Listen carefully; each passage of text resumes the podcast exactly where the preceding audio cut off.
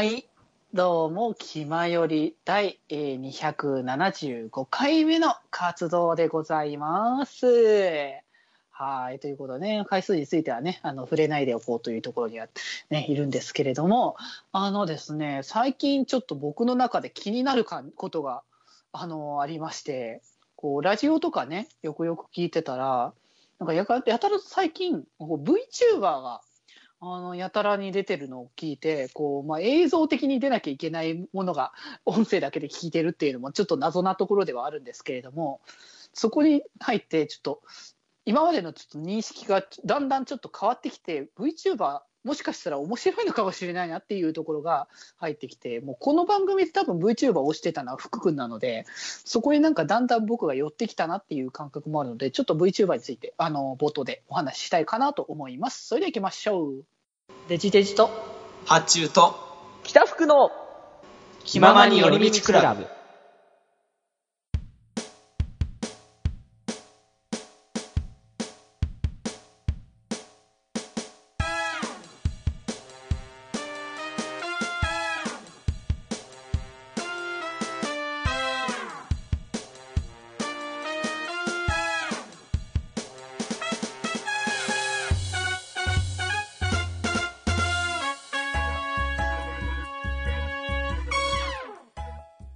ガラガラガラ、気まより、決まり気まより。いやー、おはよう眷属の諸君け眷属？それは誰の？眷属と、誰のだ？歌だ？ということでね、あのー、名前は知らないけど、ツイッターで今日は何の日を教えてくれる女の子を作っていけ。知らんがな。俺らも知らんがな、それは。いや、僕もわかんないし、っていうか、久しぶりだね、3人会。そうそうなんですよ久々に北福の声聞いたわ。そうだよ、ここ2人はね本当に。この俺のミックスボイスを聞くと、こうなんか、あー、この場に帰ってきたなって感じがしますよね。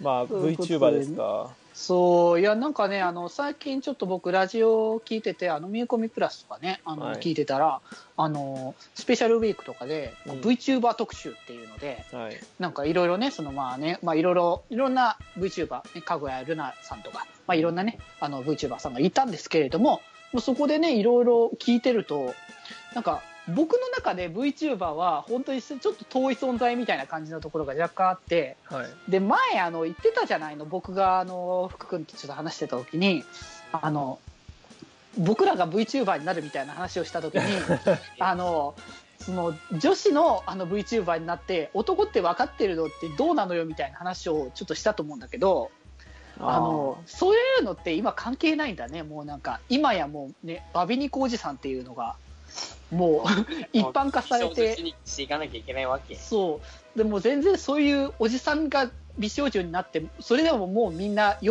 んでもてはやしているっていう状況でちゃんと中がおじさんっていうことも理解した上で応援しているっていう状況があるんだという現実を聞いてちょっと衝撃が走ったわけだよね。いや、まあ、オタクは理解の先に行ってますからね。いやーすげえなって思った時にあれもしかしてあの福君が言ってたことってあながち間違ってないというかやるのはあのやぶさかでもなくなってきてるのではないかなっていう気持ちが出てきたわけよ。なるほど。うんいやだからねちょっと VTuber ちょっとあのこの先ちょっとねあのちょっと注目をしたいなという気持ちになって。うんまあ、ちなみに VTuber 専門家の北福氏としては、何か見ているやつはあるんですか？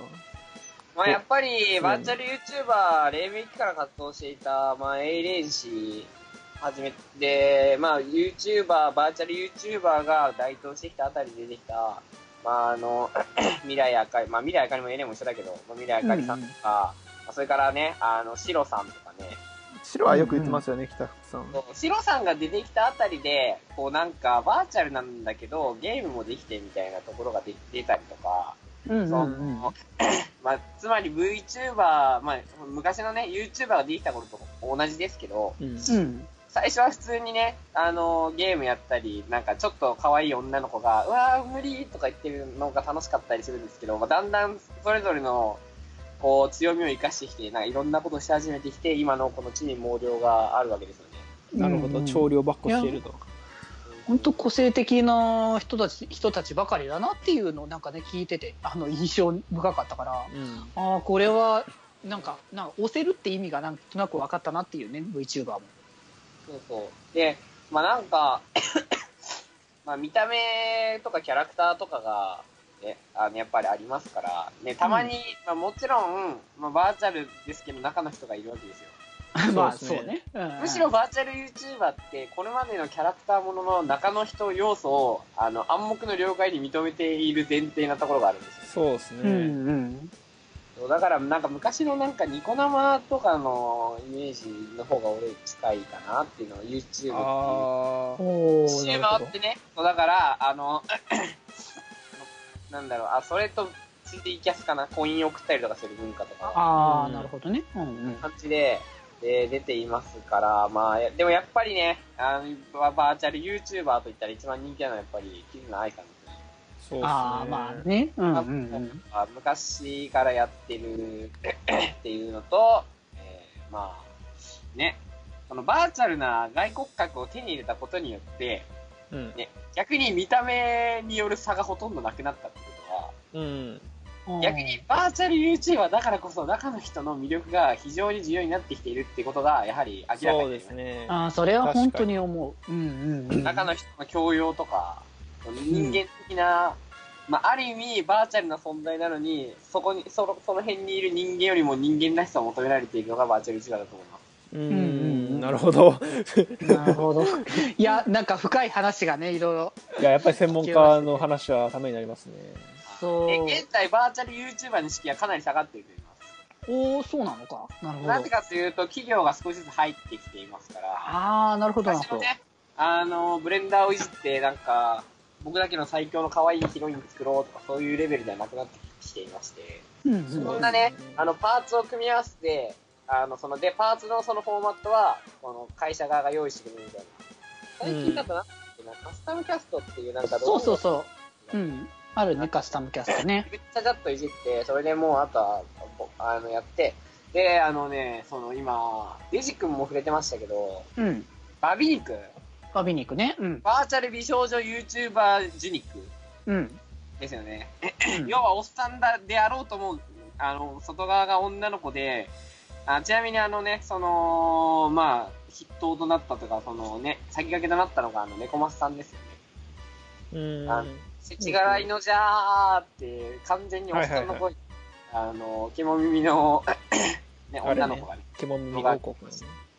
そうそう。まあ、あの、あれのやっぱり起きたことによって、別に中身おっさんでもおっさんが可愛いからいいやってなるよ。もっとすごいね言うと、まあでも中身おっさんだけど、がっつりおっさん声だとちょっと辛いから、そこはボイチェリしたらいいんじゃねって言って、マグロナさんとかが今いるわけですよね。うん。割と詳しいんだね、この人。意外、本当なんか、思った以上に知ってんなっていう。そうですね、専門家でで、すねもっ。と言うと、あのー側を作る人って、うん。えーキャラデザをする人と 3D モデルを作る人と中に入る人がいるわけです。う。うんんうん場合によっては編集する人もいるわけですけど、そうね。うん。最近、最近でもないけど、あの、つまり、うちの子とかわかります？なんて、うちの子っていう文化があるんですよ。ほう。それは何自すか？分の子キャラを、こう、いろんなシチュエーションにやったりとかする。で、よその子とか言って、他の人のオリキャラを、他の人の絵柄で描いたりとかして。ああ、はいはいはいはい。ああわかりそういうますわかりま、すまあ、まあ、まあまあまあまあ。まあ、絵師あ絵師界隈とかで。もよくある感じのやつそうそう、よくあるやつ。オリキャラをね。うん。そのオリキャラが 3D になって動くんですよ、今の時代。すごいな。それは革命ですね。未来だね、なんか本当に。で、中、中に可愛い女の子がいなかったとしたら、じゃあ自分がなればいいんですよ。あこーなるほどねなるほど。こでバーチャル、えー美少女受肉ができるわけですよ。はあ、なるほど。ということで、まああのー 3D を作る人は相変わらずね、やっぱり、まあどんどんそのなんか技術とかも発展していきまして、本当に 3D 文化っていうのは、あのー一部のね、あの、専門的な知識を持っている人、映像とか専攻している人じゃないとわからないことも多かったんですけど、うん。まあ少しずつこう、あの、マニュアルとかもできていけ、あのね、まあ今はそして VR チャットがありますから、はあ、なるほどね。うんうんうん。もともと、可 可愛い女の子のアバターで、中身おっさんだが、なんか男の人だか女の子だかどうでもいいんですけど、まあ、ゲームをしたりとか、コミュニティの中で生活するっていうのは、ネトゲーの頃からやっぱり、あ潮流としてあったわけです。うん。うんうん。それが、まあ、あの、リアルな、リアルな、こう、コミュニティの方にも侵食してきたっていうのが僕の見方ですし、ね、あの、な、中の人のリアルがより強調されるこのバーチャル YouTuber だからこそ、まあ、もうここのブームっていうのはかなり大きくなっていくのかなと思います。なるほど。ああ、なるほど。いやースタンディングオベーションお話聞かせてもらえて、ちょっまあ、とこ僕、バーチャル全然知らないんですけどね、本当はね。よく言うよまあちょっとなんとなくね、だいぶ今更。はい、あの、バーチャル YouTuber が5人ぐらいの頃からちょっとこのジャンルを見ていて思ったことは、まあそんな感じです。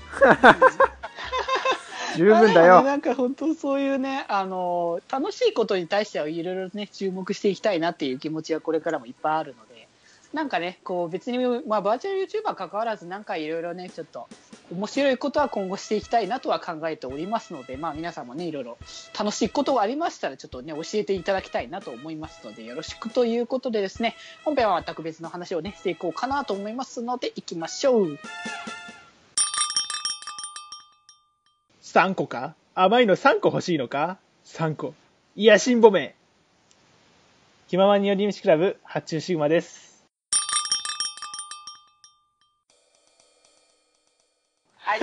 今回はジョジョ大好き芸人のえ八中くんと僕に来ていただきました。ありがとうございます。はい、そうなんです。もう、いや、二人にね、あの、とても、あの、熱いね、ね、愛を語ってもらおうかと思ってね。あの、僕は、だからね、ジョジョ、あまり詳しくない方の人なので、まあね、今、今期ね、アニメやってますけれどもね、ジョジョ。いや、ちょっとあの、はい一つね、断りを入れますと、僕まだね、アニメ見れてないんですよ。あ、いや、いいですよ、大丈夫。アニメ見れてないのと、あと、あの、なんか名言系をね、あんまりあの、しっかり抑えれてないところがあるのあ、大丈で、夫、大丈夫。あの、そこはあの、ね、あの、助け合い。助け合い、相互扶助の関係でね、そうでね。うんうん。わかりといました。うことで、はいうんとジョジョ、ジョジョなんですけれども、はい。どっから話したらいいのやら？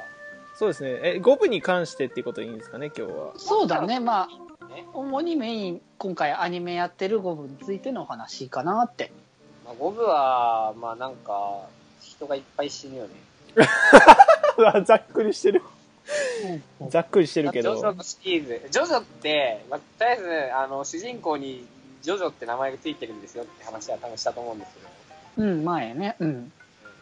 で、まあ、今回の主人公はジョルノ・ジョバーナで、えーっと、親父が、えー過去作のラスボスだったディオ・ブランドーさんなんですよ。そうなんですよ。あのディオ・ブランドーさんの息子。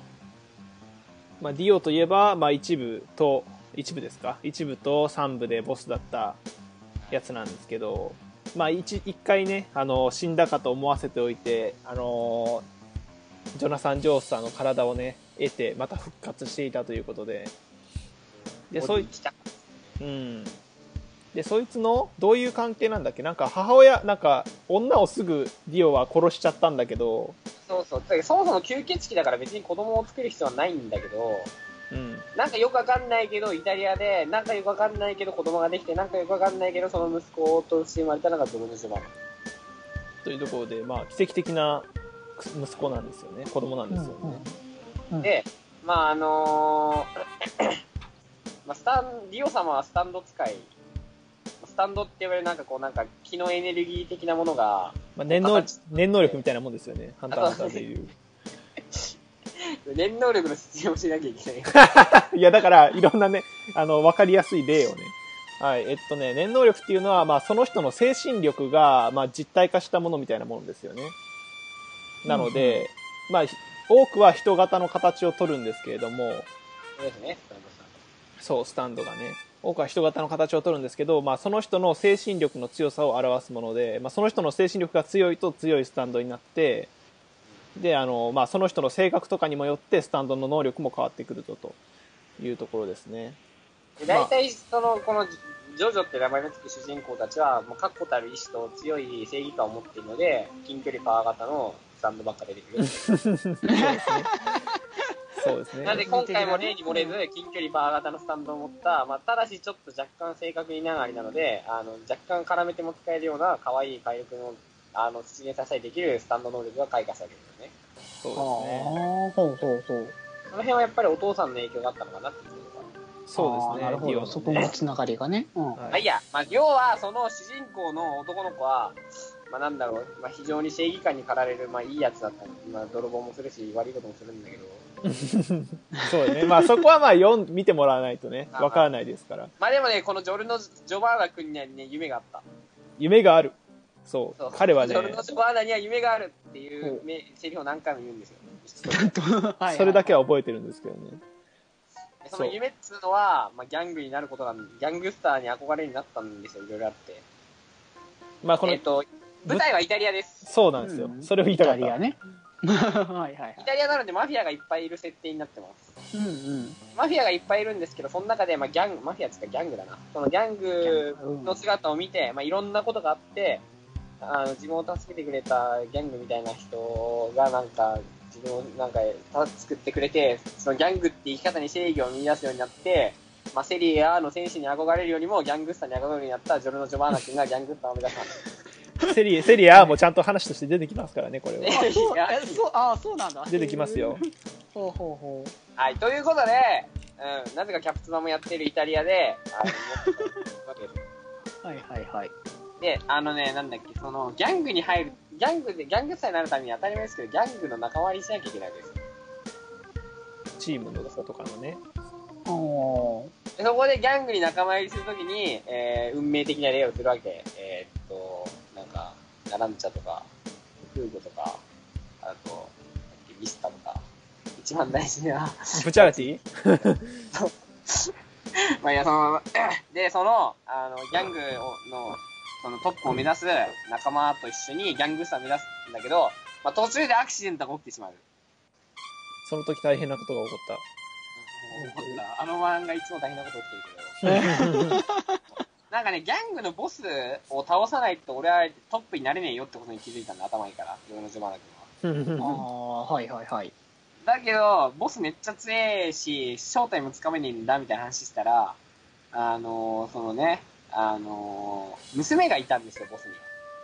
ほう、娘。その娘をボスのとこまで送り届けようみたいなミッションもありつつ、うん。途中でそのボスのあの娘のスタンド能力が発現したり、なんか飛行機で体が腐ったり、雑な説明だね。え ーそんな、いろいろあるな。った後にあか凍った川を渡ったり、階段降りたら足がボロボロになったりしたんですけど、はいまあいろいろあり、すげえ聞いただけでなんかもういろいろ波乱万丈すぎる。とかね、あの、電車の中で全員おじいちゃんになったりしたんですけど、まあそれは置いといて、だね。グレートフルデント。そういうこともありつつで、いろんな、で、その、ボスの娘を送り届ける途中で、その、ボスの娘を殺したい暗殺チームとの戦いが起こるわけです。うんうんで、えっ、と、その、マフィアになれる人たちって基本的にみんなスタンド能力を持ってるの。うん。ほう、みんな持ってんいろんな理由があって、まあ大体あの3巻ぐらい読めばわかるんですけど、まあ、あの、アニメ版だと3話ぐらい見ると大体わかるんですけど、はいはい。とりあえずいろんな理由があってみんなスタンド持ってるんで、そのスタンドを持ったギャング同士のあの激しい戦いが、えー主な 見せ所となるわけですね。ああ、熱きバトル。そうなんですよ。でこれまでなんか、あの、インドのなんかよくわかんないカレー食ってそうな兄ちゃんとか、あの、イカサマ詐欺師とかと戦ってきたんですけど、あんまり人知らなかったんですよね。そうあんま人死ぬ漫画じゃないんですよ、ジョジョって。あ、いや、そうなんだ。なんなら、あの、ラスボス死なねえから、みたいな。あそこは、ああそう。まあいいや。そう。ね、なんですけど、まあ、救急車に引かれたやつもいたんですけど、それは置いておいて 4部、四部ですね。4部ですね。はい。まあ、そういうことで、なのに、この、あの、第5部に関しては、もうバッタバッタ人が死ぬ。主人公たちは死なないけど。そうですねあ死に方で。なんか、なんか鎖あの、塀に刺さって死ぬやつもいたけど。えそれあっーて、そう、みんな、そう、死死類類なんだよ、本当に。結構しますよね。そう、ただ、命をかけた男たちの戦いがやっぱり熱いし、その、いちいち隙間に入るセリフがかっこいいんですよね。ああ、なるほど。まあ、5部はもう男って感じですよね。漢字の漢と書いて男という。ああ、なるほど。かっこいいんだ、ね。女の子も男だからね。そうですね。こんなにたくましい感じなんだ。味違うんですよ、やっぱり。へえ。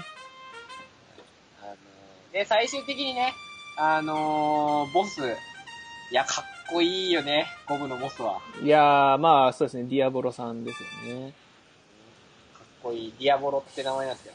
ディアボロっていう名前自体がもあのー、洋楽の名前をつけることがすごい加速していった感じは。ああ、そうだよね。そこのテーマとしてね。だから、あの、原曲知らなくても、ジョジョで聞いたことあるみたいな人は結構、あ結構いるみたいだよね。うん。ノトリアスビッグとか多分、何も知らねえけど名前だけ聞いたことあう、る。うん。死んでから発言してる。はい。こんな感じ。大体今話しましたよ、ジョジョ5部。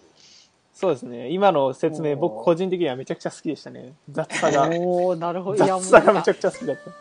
すごい、すごいなというか、まあ、とりあえずね、衝撃的だなというのがいっぱいあったんだけど。なんか気になったところとかありますか？気になったところか。いや、でもなんかね、その、熱いバトルっていうかね、やっぱ男のかっこよさみたいなのはやっぱね、ちょっと、単純にその、同性のそのかっこいいのっていうのは、やっぱ憧れみたいなのはやっぱあるから、そうななんですよ。そそういうのって、なんか、僕だから前も言ったけど、絵から入る印象がやっぱ強すぎるから、うん。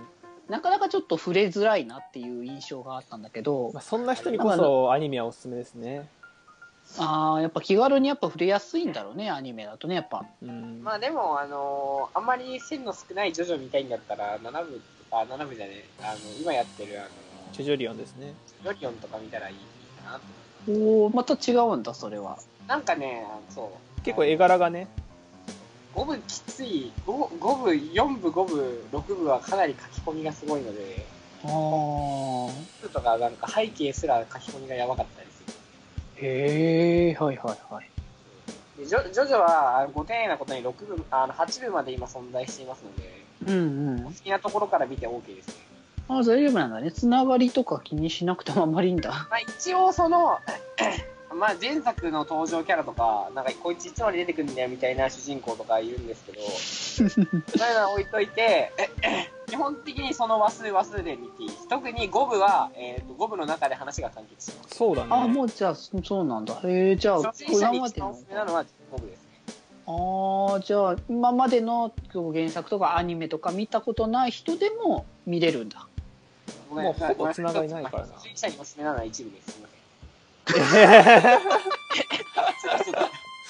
ぜまあ、でも、なんだろう、一部も結構絵がきついから、きつい人にとっては、まあ、五部の方がいいかもしれないけどね。あの、華やかですよね。そのなんかよく我々が目にする、ジョジョの奇妙な冒険の絵柄は多分4部、5部が強いかなと。ああ、まあイメージするところか。一部だとスタンドが出てこないから、確かに。うんなんかね、いきなり首ちぎれたりとか、かかったらアホかとか言って、何こいつ。しまうかもしれない。何の話してんのとか、そう。なんで、なんか子供いんのみたいな、なんか。泥水で口すすぐ女が出たりするかもしれない。そうですね。口を泥で洗う女が急に出てくるのが一部ですから、そういう意味ではまあ五部の方がいいかもしれないまあ、ですけ僕、ど、何を話そうかな。人にしょんべん飲ませる男いますけど、やば。そうですね。やば。五部は、五部はだいぶ序盤で人にしょんべん飲ませる男がね、出てきますから。ああ、やば。だって、あの、人の汗を舐めて嘘をついてるかどうか判判別できるやべえやつもいますから。嘘をついてる味がわかるんですよ、彼は。ああ、なん嘘かを、ついているあれだな。最近あれだな、リリースパッタアニメでね、同じようなの聞いたな。そうなんだ。あ、だから、あ、うんそう、でジョジョのすごいところって、うん。あもうとにかくいろんな作品にパロられる。あ、そうなんだ。ネタにされやすいんだ。つい最近も妖怪ウォッチで、ああ、了解ウォッチね。はいはい貴様見ているながパロられていました。すごいですよね。まあだから、ジョジョ自体が何かから、あの、何かオマージュしたいっていうのは、まあ、なんだろうなある。あるまあ、あるっちゃあるな。あるっちゃあるけど。けど、それ以上に、このこの作品にあの影響された作品は多いと例えばあれですね。あの、知る人ぞ知るなんですけど、金色のガッシュベルの、あの、うんうんコミックスの、そのおまけのページっていうのがあって、で、そこで、あのーその漫画描いてるライク誠さんっていう人が、あのーモッツァレラチーズを買いに行った話があるんですけど、そこでも第4部のトニオさんとのあのところが、あのーモチーフになってて、なんかそういうところにも波及してますね。いろんな。デザインがかっちょいいのと、展開がわかりやすいから、やっぱり、あの、やっぱ支持されるとそうですね。インパクトもすごいですからね。で、かつ、そのスタンド同士の戦いがかなり難解なんですよ。ああ、何回なんだ。なんか、えっと、応用を聞く、応用を聞かせないと勝てない。一見、敵の能力めっちゃ強い、こいつ何でも凍らせるし、殴っても氷でガードするから、こいつ絶対勝てないじゃんみたいになるんですけど、うん。例えば、川の上だったらどうかとか、氷あがぶっ壊れる、氷ってどういう時に壊れるんだっけみたいな、そう、なんか急に熱を加えると破裂、あの、破裂するとか、ー、うんまあ、いろんなそういうなんかね、あの、な凍ったものはどういう特性を持つとか、そういうのをいろいろ応用しながら敵をこう追い詰めていったり、逆に追い詰められたりするわけですよ。ほう、なるほど。やっぱりなんか、ああ、すげえって感じ。そうなんだよな。ジョジョの戦いってなんか単なるパワーとパワーのぶつかり合いじゃないんですよね。うんうん。単なるパワーとパワーのぶつかり合いももちろんありますよ。あるには。はあるけど。なんか、殴るまで泣く、泣くまで殴るのやめなかったりするし。そうですね。君が泣くまで殴るのやめないのがまあ一部なんですけど。そうなんですよ。まあだからそういうところでなんか、なんだろうな、あ、そういう考え方があったのか、みたいな。そう、戦いのやっぱ中で。りね、うん。キャラクター全員が哲学を持って行動している。うん。そうですね。その自分はこれは絶対に負けないみたいなものをみんな持ってる。何何かしら。うんうん。プライドとか、コンプレックあス、哲学とかそういうものを持ってて、それに基づいて行動してるから、かっこいいなと思うのかなと思いますし、ーこれ男女別に関係ないと思いますよ、そういうのは。まあ、そうだよね。うん。ね、いっぱいいますし。うん。でもやっぱ芯の通った、まあ、人ってのはやっぱみんなかっこよかったりね、やっぱするからねう。ん。うん、ということで、ぜひ、えー、八中さんも僕もね、あの、見てるんで、ぜひとも見てください。そうね、そろそろちょっと触れてみようかなという感じで、なかなかちょっとね、どうしようかなと思いつつだったからさ、いやちょっ、とずつ、うんうん、五部のアニメは見てほしいですね。アニメだったらいい。アニメはね。わかりやすい漫画より。ああ、ひょみんな、やっぱ初見の方はね、やっぱいっぱいいるだろうからね、アニメはね。ということでした。いかがでしたか？なるほど。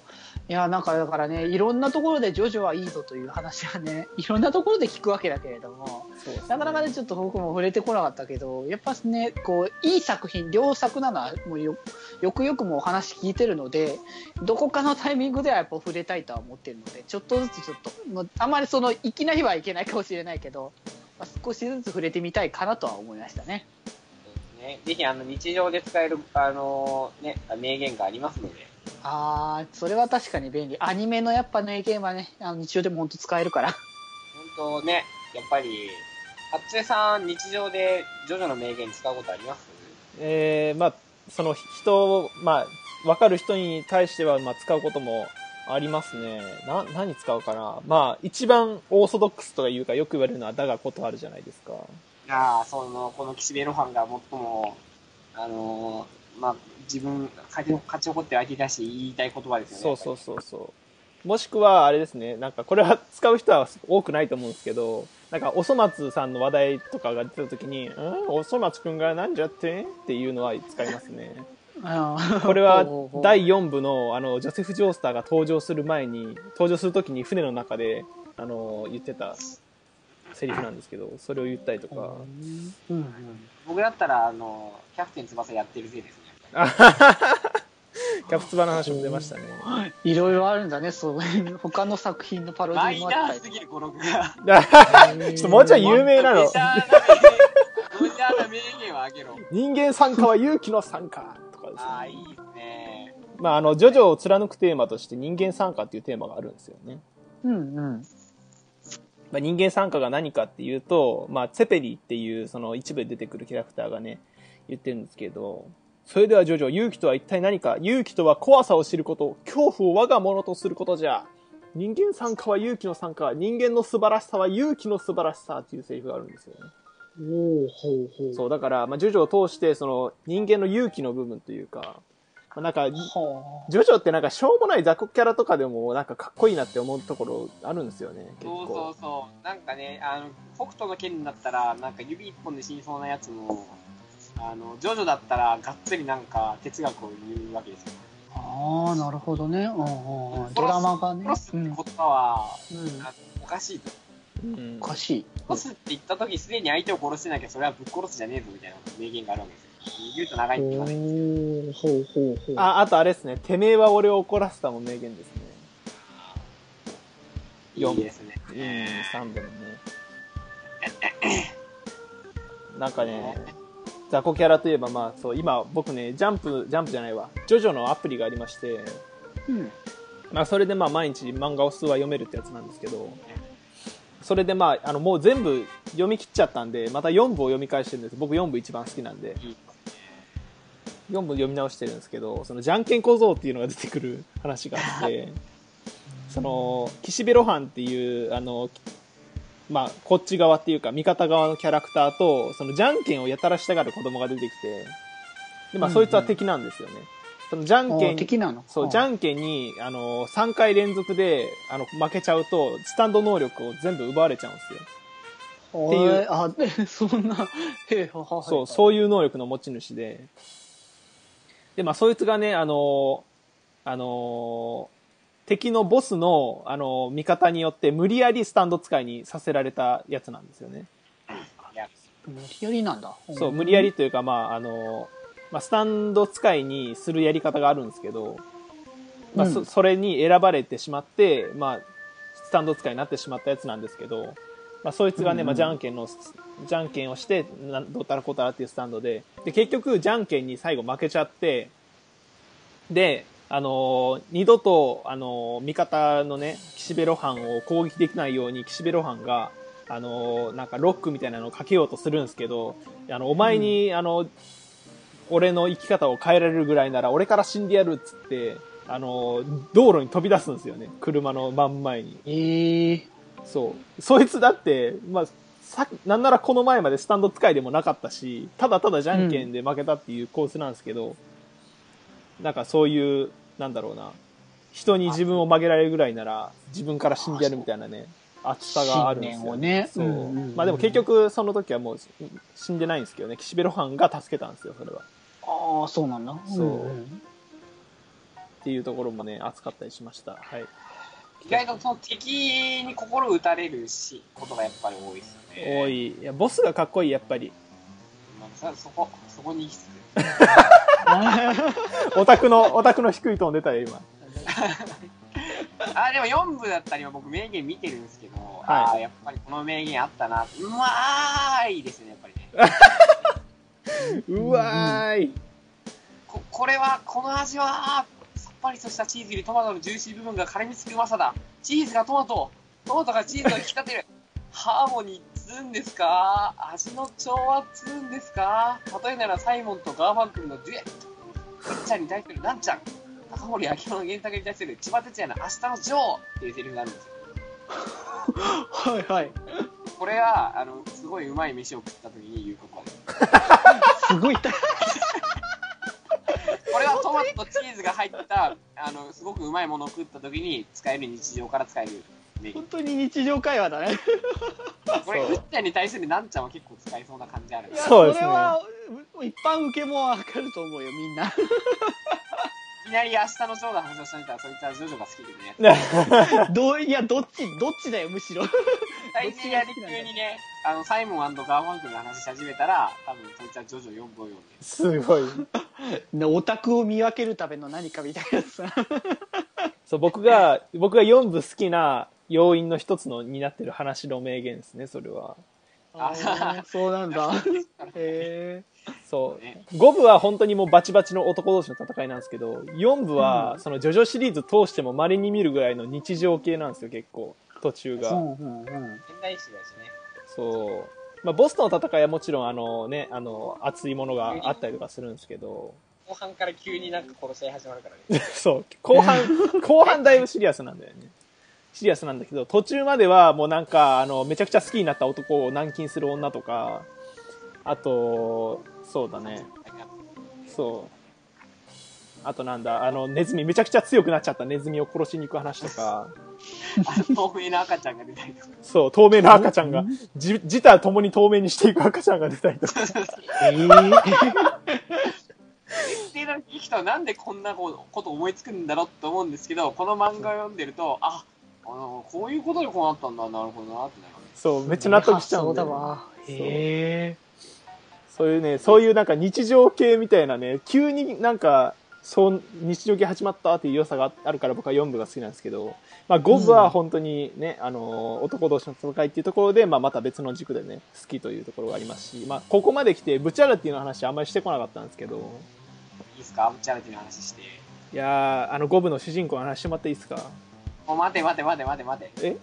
僕の主人公は、僕の主人公はジョルノ・ジョバーナでやって、あ、そうなんですね。僕ブチャラティだと思ってました殺されて幽霊となって俺たちを守ってくれたやつの話ではない。ああ、そうなんですね。いや、ジョジョ5部はね、まあ、ジョルノ・ジョバーナがもちろん主人公なんですけど、うんそのジョルノ・ジョバーナの考えに賛同して、まあ、ジョルノ・ジョバーナが入るチームですね。ギャングの。の、あの、リーダーのジョ、あの、ブチャラティっていうやつがいるんですけど、うん。まあ、そいつがもう本当に、5部を見終わった人はみんなブチャラティを大好きになっちゃうんですよね。これ不思議なんですけど。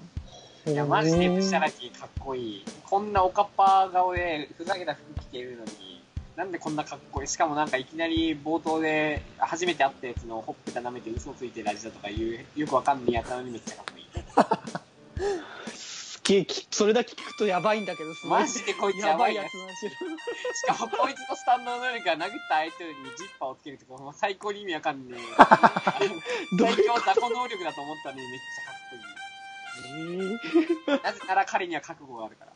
そうなんですおよ。覚悟か。はいはいはい。そう彼は彼は、まあ、ギャングスター、ギャングスターじゃないわ、そのギャングの一員で、まあ、もちろんね、あの、そのギャングのボスっていうのがいて、その下で、あの、動いてるチームの、ただ、一チームのリーダーっていうだけなんですけど、ボスのやり方に昔から疑問を持ってたんですよね。その、まあ、その街で、まあ、大麻が横行してると、小さい子供もみんな、なんかやってたりするし、っていうところで、なんかこういうのがいいのかみたいな、そういう話があったりとか、でそういうところで、まあ、ジョルノの考え方と通ずる部分があって、まあ、一緒にボスを倒そうっていう話になるんですよね。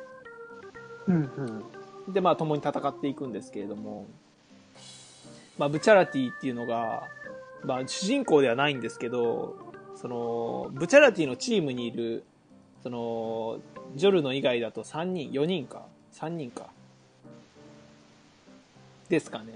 が、みんなまあ、ブチャラティの、あのーブチャラティに憧れてというか、ブチャラティに尊敬したからこそ、あの、ブチャラティのチームに入ってるんですけど、そのエピソードが全部かっこいいんですよね。おー、はいはいはい。へそう、ブチャラティの男の、ブチャラティという男の背中の大きさを感じさせるようなエピソードが多くて、うん。で、まあ、それがありつつ、普通に、まあ、その物語を通してブチャラティという人間の男気というか、そう、そういうところに、まあ、五部を読んだり見たりした男は全員惚れていくっていうね。こいつも主人公のジョルノ・ジョバーナ君もそうなんですけど、あのね、その、自分の目的とか自分の仲間のためだったら命を捨てても構わないと思ってる行動してるところがあるんですよ。あー、かっこいいな、それは。うん自分の持っている力、銃を全て使ってこの状況を切り抜けるみたいなことを平気で取れるんです。はそれが超かっこいいし、まあ別にしょんべん飲ませても、まあ、かっこいいから許すから。はいはいはいだから、この後どうするかじゃなくても、その時その時が全力で、例えばその戦略、戦略というか、戦いのために、まあ、戻るかわからない右手を切断したりとか、そうそうそう。自分の体バラバラにしたりとか。そう、自分の体バラバラにしたりとか、い。はい。そう、薄い勝ち筋、細い勝ち筋を信じて、あのー自分が死んでも構わないような行動をとっていくんですよね。うんうん。こうやらなくちゃならねえってのが多分そういうところだよね。そうなんですよ。そこに痺れる、憧れるなんですよ。そのね、一方的にね、オタクがね、自分の知識と好きなことを話してるだけの回になってしまいそう。すまん今日はでもそんな感じだよね。俺らからとりあえずで一番面白いところは、えーっと、ウーゴとミスタがトリッシュのおっぱいに夢中になるところ。ああ名シーンですね でなんか、ちゃんとジャンプ要素も入っているっていう。ああ、なるほどね。ジャンプらしさも含めてあるわけね。ああ、んなるほど、なるほど。全然なんか、最初めっちゃ、わこの、この女の子セクシーとか思ってたらなんか後半になるとなんか、ね、平気でなんかスタンドに投げてくる人なんか。なんか俺もさ、あの、第6部、第6部の主人公女の子なんですよ、ちなみに。うん、うん、うん。第6部はね、えっと、第3部の主人公の娘そうですねが主人公なんですけど、女のその、女しかいない刑務所に行ったと思ったら、なんかみんな下水奴らばっかで、つらがって。お前誰だよみたいな顔変わり方してる女の子とかいますからね。へー6部も大好きやわ。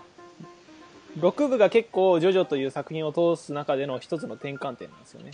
だいぶ。うん。なんか、あの、空間的な意味でも転換点ではありまそうなんですよ。まあまあまあ。そういうことです。す。もう長くなるから、この辺にしといて。とりあえずジョジョを見て。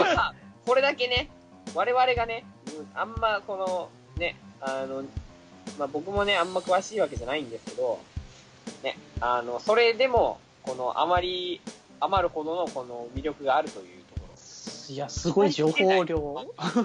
うんうん。その漫画を30分で面白さ語るの無理だわ。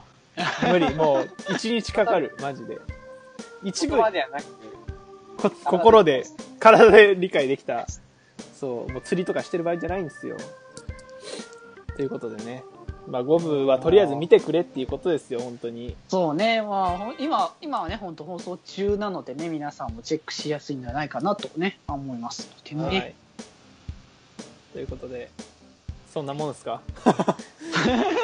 まあ、そちょっとねんなもんじゃねえけど、まあ、今日はこのぐらいにしといてやろうか。今日はこのぐ抑らいえ抑えてやろうっていうところだよね。はい。ということで、以上、テーマトークの、奇妙なテーマトークでした。キラテーマトークでした。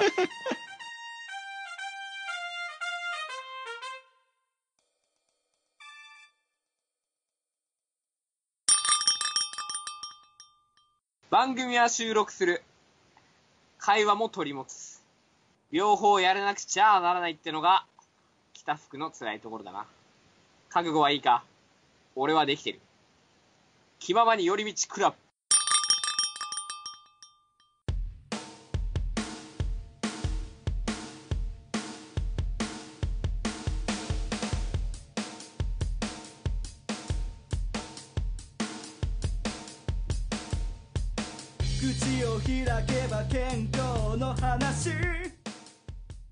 い、チャイムも鳴りましたので、そろそろね、活動のまとめをしていきたいかと思います。はい。はーい。はい、ということでね、今日は、あの、なんか、いろいろ、どちらにしろ濃い感じだったなっていう感じで、ね VTuber, VTuber の話にせよ、ジョジョの話にせよ、喋りすぎましたとてもこっこいあの時間になったんじゃないかなっていうね、多分知らない人が聞いたら、すごい多分圧倒されるなとは思うので、うん。この番組やっぱサブカル方面に切り込んで、政治やっぱ社会、社社会派番組なんで。はいはいはい。全然社会じゃなかったけど。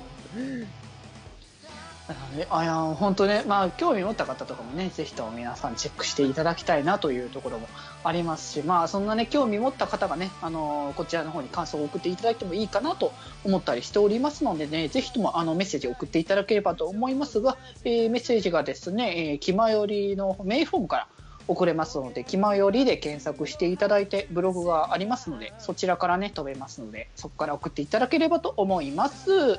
あとですね、メールアドレスからも送れます。メールアドレスが、よりみち .club.gmail.com、yorimichi.club.gmail.com、こちらの方までぜひとも送っていただければと思います。はーい。これ、もう我々もちょっとバビ肉して、うん。一回バーチャル収録しましょうか。したいね、もうなんか、本当になんかそれはしたいなって思った。フェイスリーグ使ってね、あその辺ちょっと準備できたらね、やりましょう。そうね、準備がやられたら。うんうんうん。ということで、はい。で、後半は、ブルーの話しましたね。しましたね。はい。まあ、あのー分かりにくいところとかね、あの、何言ってんだみたいなところあったと思いますけれども。ジョジョは一番解釈違いの多い作品だと僕は思っているので、そうですね。あそうあ、なるほどね。その面白い。その部が完結した今でも、その、スタンド能力について見解が分かれたりとか、まだ議論が続いてたりするところもあるので、物語のね、その後のか解釈の仕方が変わったりとか、そう、そういうのがね、ある。うん。魅力的ですよね。そんな魅力的な作品のアニメがね、なんと、第1話無料で見れる場所があるということでね。ええー、どこなんですか、八さん。実はですね、YouTube チャンネル週刊少年ジャンプ創刊50周年公式チャンネルにおいてですね、えー今確認したところによると、ジョジョ1部、えー3部、4部、5部のね、アニメの第1話がなんと無料で配信中であります。ですと？こ見るしかない。れは見るしかありませんね。1話が面白かったら、ぜひ、あの、各配信サイト等に行っていただき、はい。ね、全部見るのがおすすめですよ。そうですよ。僕たちは回し物ではありません。あジョが好きなだけです、ジね。ョジョが好きなだけです。お金はもらっておりません。もらってないですよ。そうこの番組結構いろんなものを紹介してるからね、あのいろんなところからつながりがあるのかと思われるかもしれませんが、全然そんなことないですからね。好きなだけです。そうです。はい以上です次、ちょっと珍しく僕宣伝いいですか？ああ、はいはいはい。どうぞどうぞ。えーとですね、えー現在、えーっと、あれですね、グリッドマンの後の枠で入ってる、あの、アニメで、えーっと、かぐや様小倉スタイという番組、あの、かぐや様ね。はいはいあはるんですが、い。うんえーっと、僕が、えーもう、しっかりハマってしまいましてでして、いやー、面白いよ、あれね。よかった。非常に面白くなっておりますので、週刊ヤングジャンプで連載中です。原作漫画、えー13巻まで出ております。うんうん。14巻の発売日が3月19日に決定しておりますので、うんえーちょうどね、次の14巻でおそらくいろんな人たちの物語が、えー落ち着くんじゃないかと。非常に今ね、13巻がかなり盛り上がってるところで終わってうん。おります。おお原作が？うんうんうんアニメの方も面白いので、アニメ今、5話まででやってるのかなこう、ぐらいかやったかな？そうそうそう。最新話無料ですので、えー最新話から見るのがいいかなと思います。おそらく、まあそう、つながりとかそこまで気にしなくても見れるね、あの作品だと思うのでね。はい。えーぜひ、そう僕はね、あの、アニメ見てから全巻、Kindle で買いました。ハマってるっていうことだね。まあね、あれですよ、その世間的にもね、あの3話のエンディングとかもだいぶ話題に上がったりとかもね、ありましたから、いろいろ注目作ではございますので、ぜひしていただければと思います。はいはいということで、えー、ともうなんか今日はアニメの宣伝でもういいのかなとは思いつつ、まあ一応個人的な個人的なところでちょっとねあのあの前前回っていうかちょっと3回ぐらい前の回であの一個宣伝させていただいたねあの、はいスポーティファイの方で、あのこの決まりが配信してるっていうのと同時にですねあのえ？さよならだよりの そこにびっくりとちょっと早く言って。大丈夫。俺も、俺も今日聞いたから。そうそうちょっと、来たね、ついに俺のデスクトップアプリに決めるだけだね。そうぜひともね、あの、スポーティファイで決まりにも聞いていただきたいんですけれどもですね、あの、さよならだよりの、あの、1週間おまとめ版っていう2回分しか配信してないものはあるんですけども、そちらもですね、あの、せっかくならばということで、スポーティファイで配信、配信いたしましたので、まあ、そちらね、今後も配信、あの、今後配信回数を増やしていこうかなと思いますので、あのね、まあ、ラジオトークなり、ポッドキャストなり、いろいろね、聞いている方はいるかと思いますが、ぜひともスポーティファイでもチェックしていただければと思います。はーい。いや、スポーティファイ、あの、緑色のアプリデビューですか？そろそろみんなね、レビューしていただければと思いますので、はい。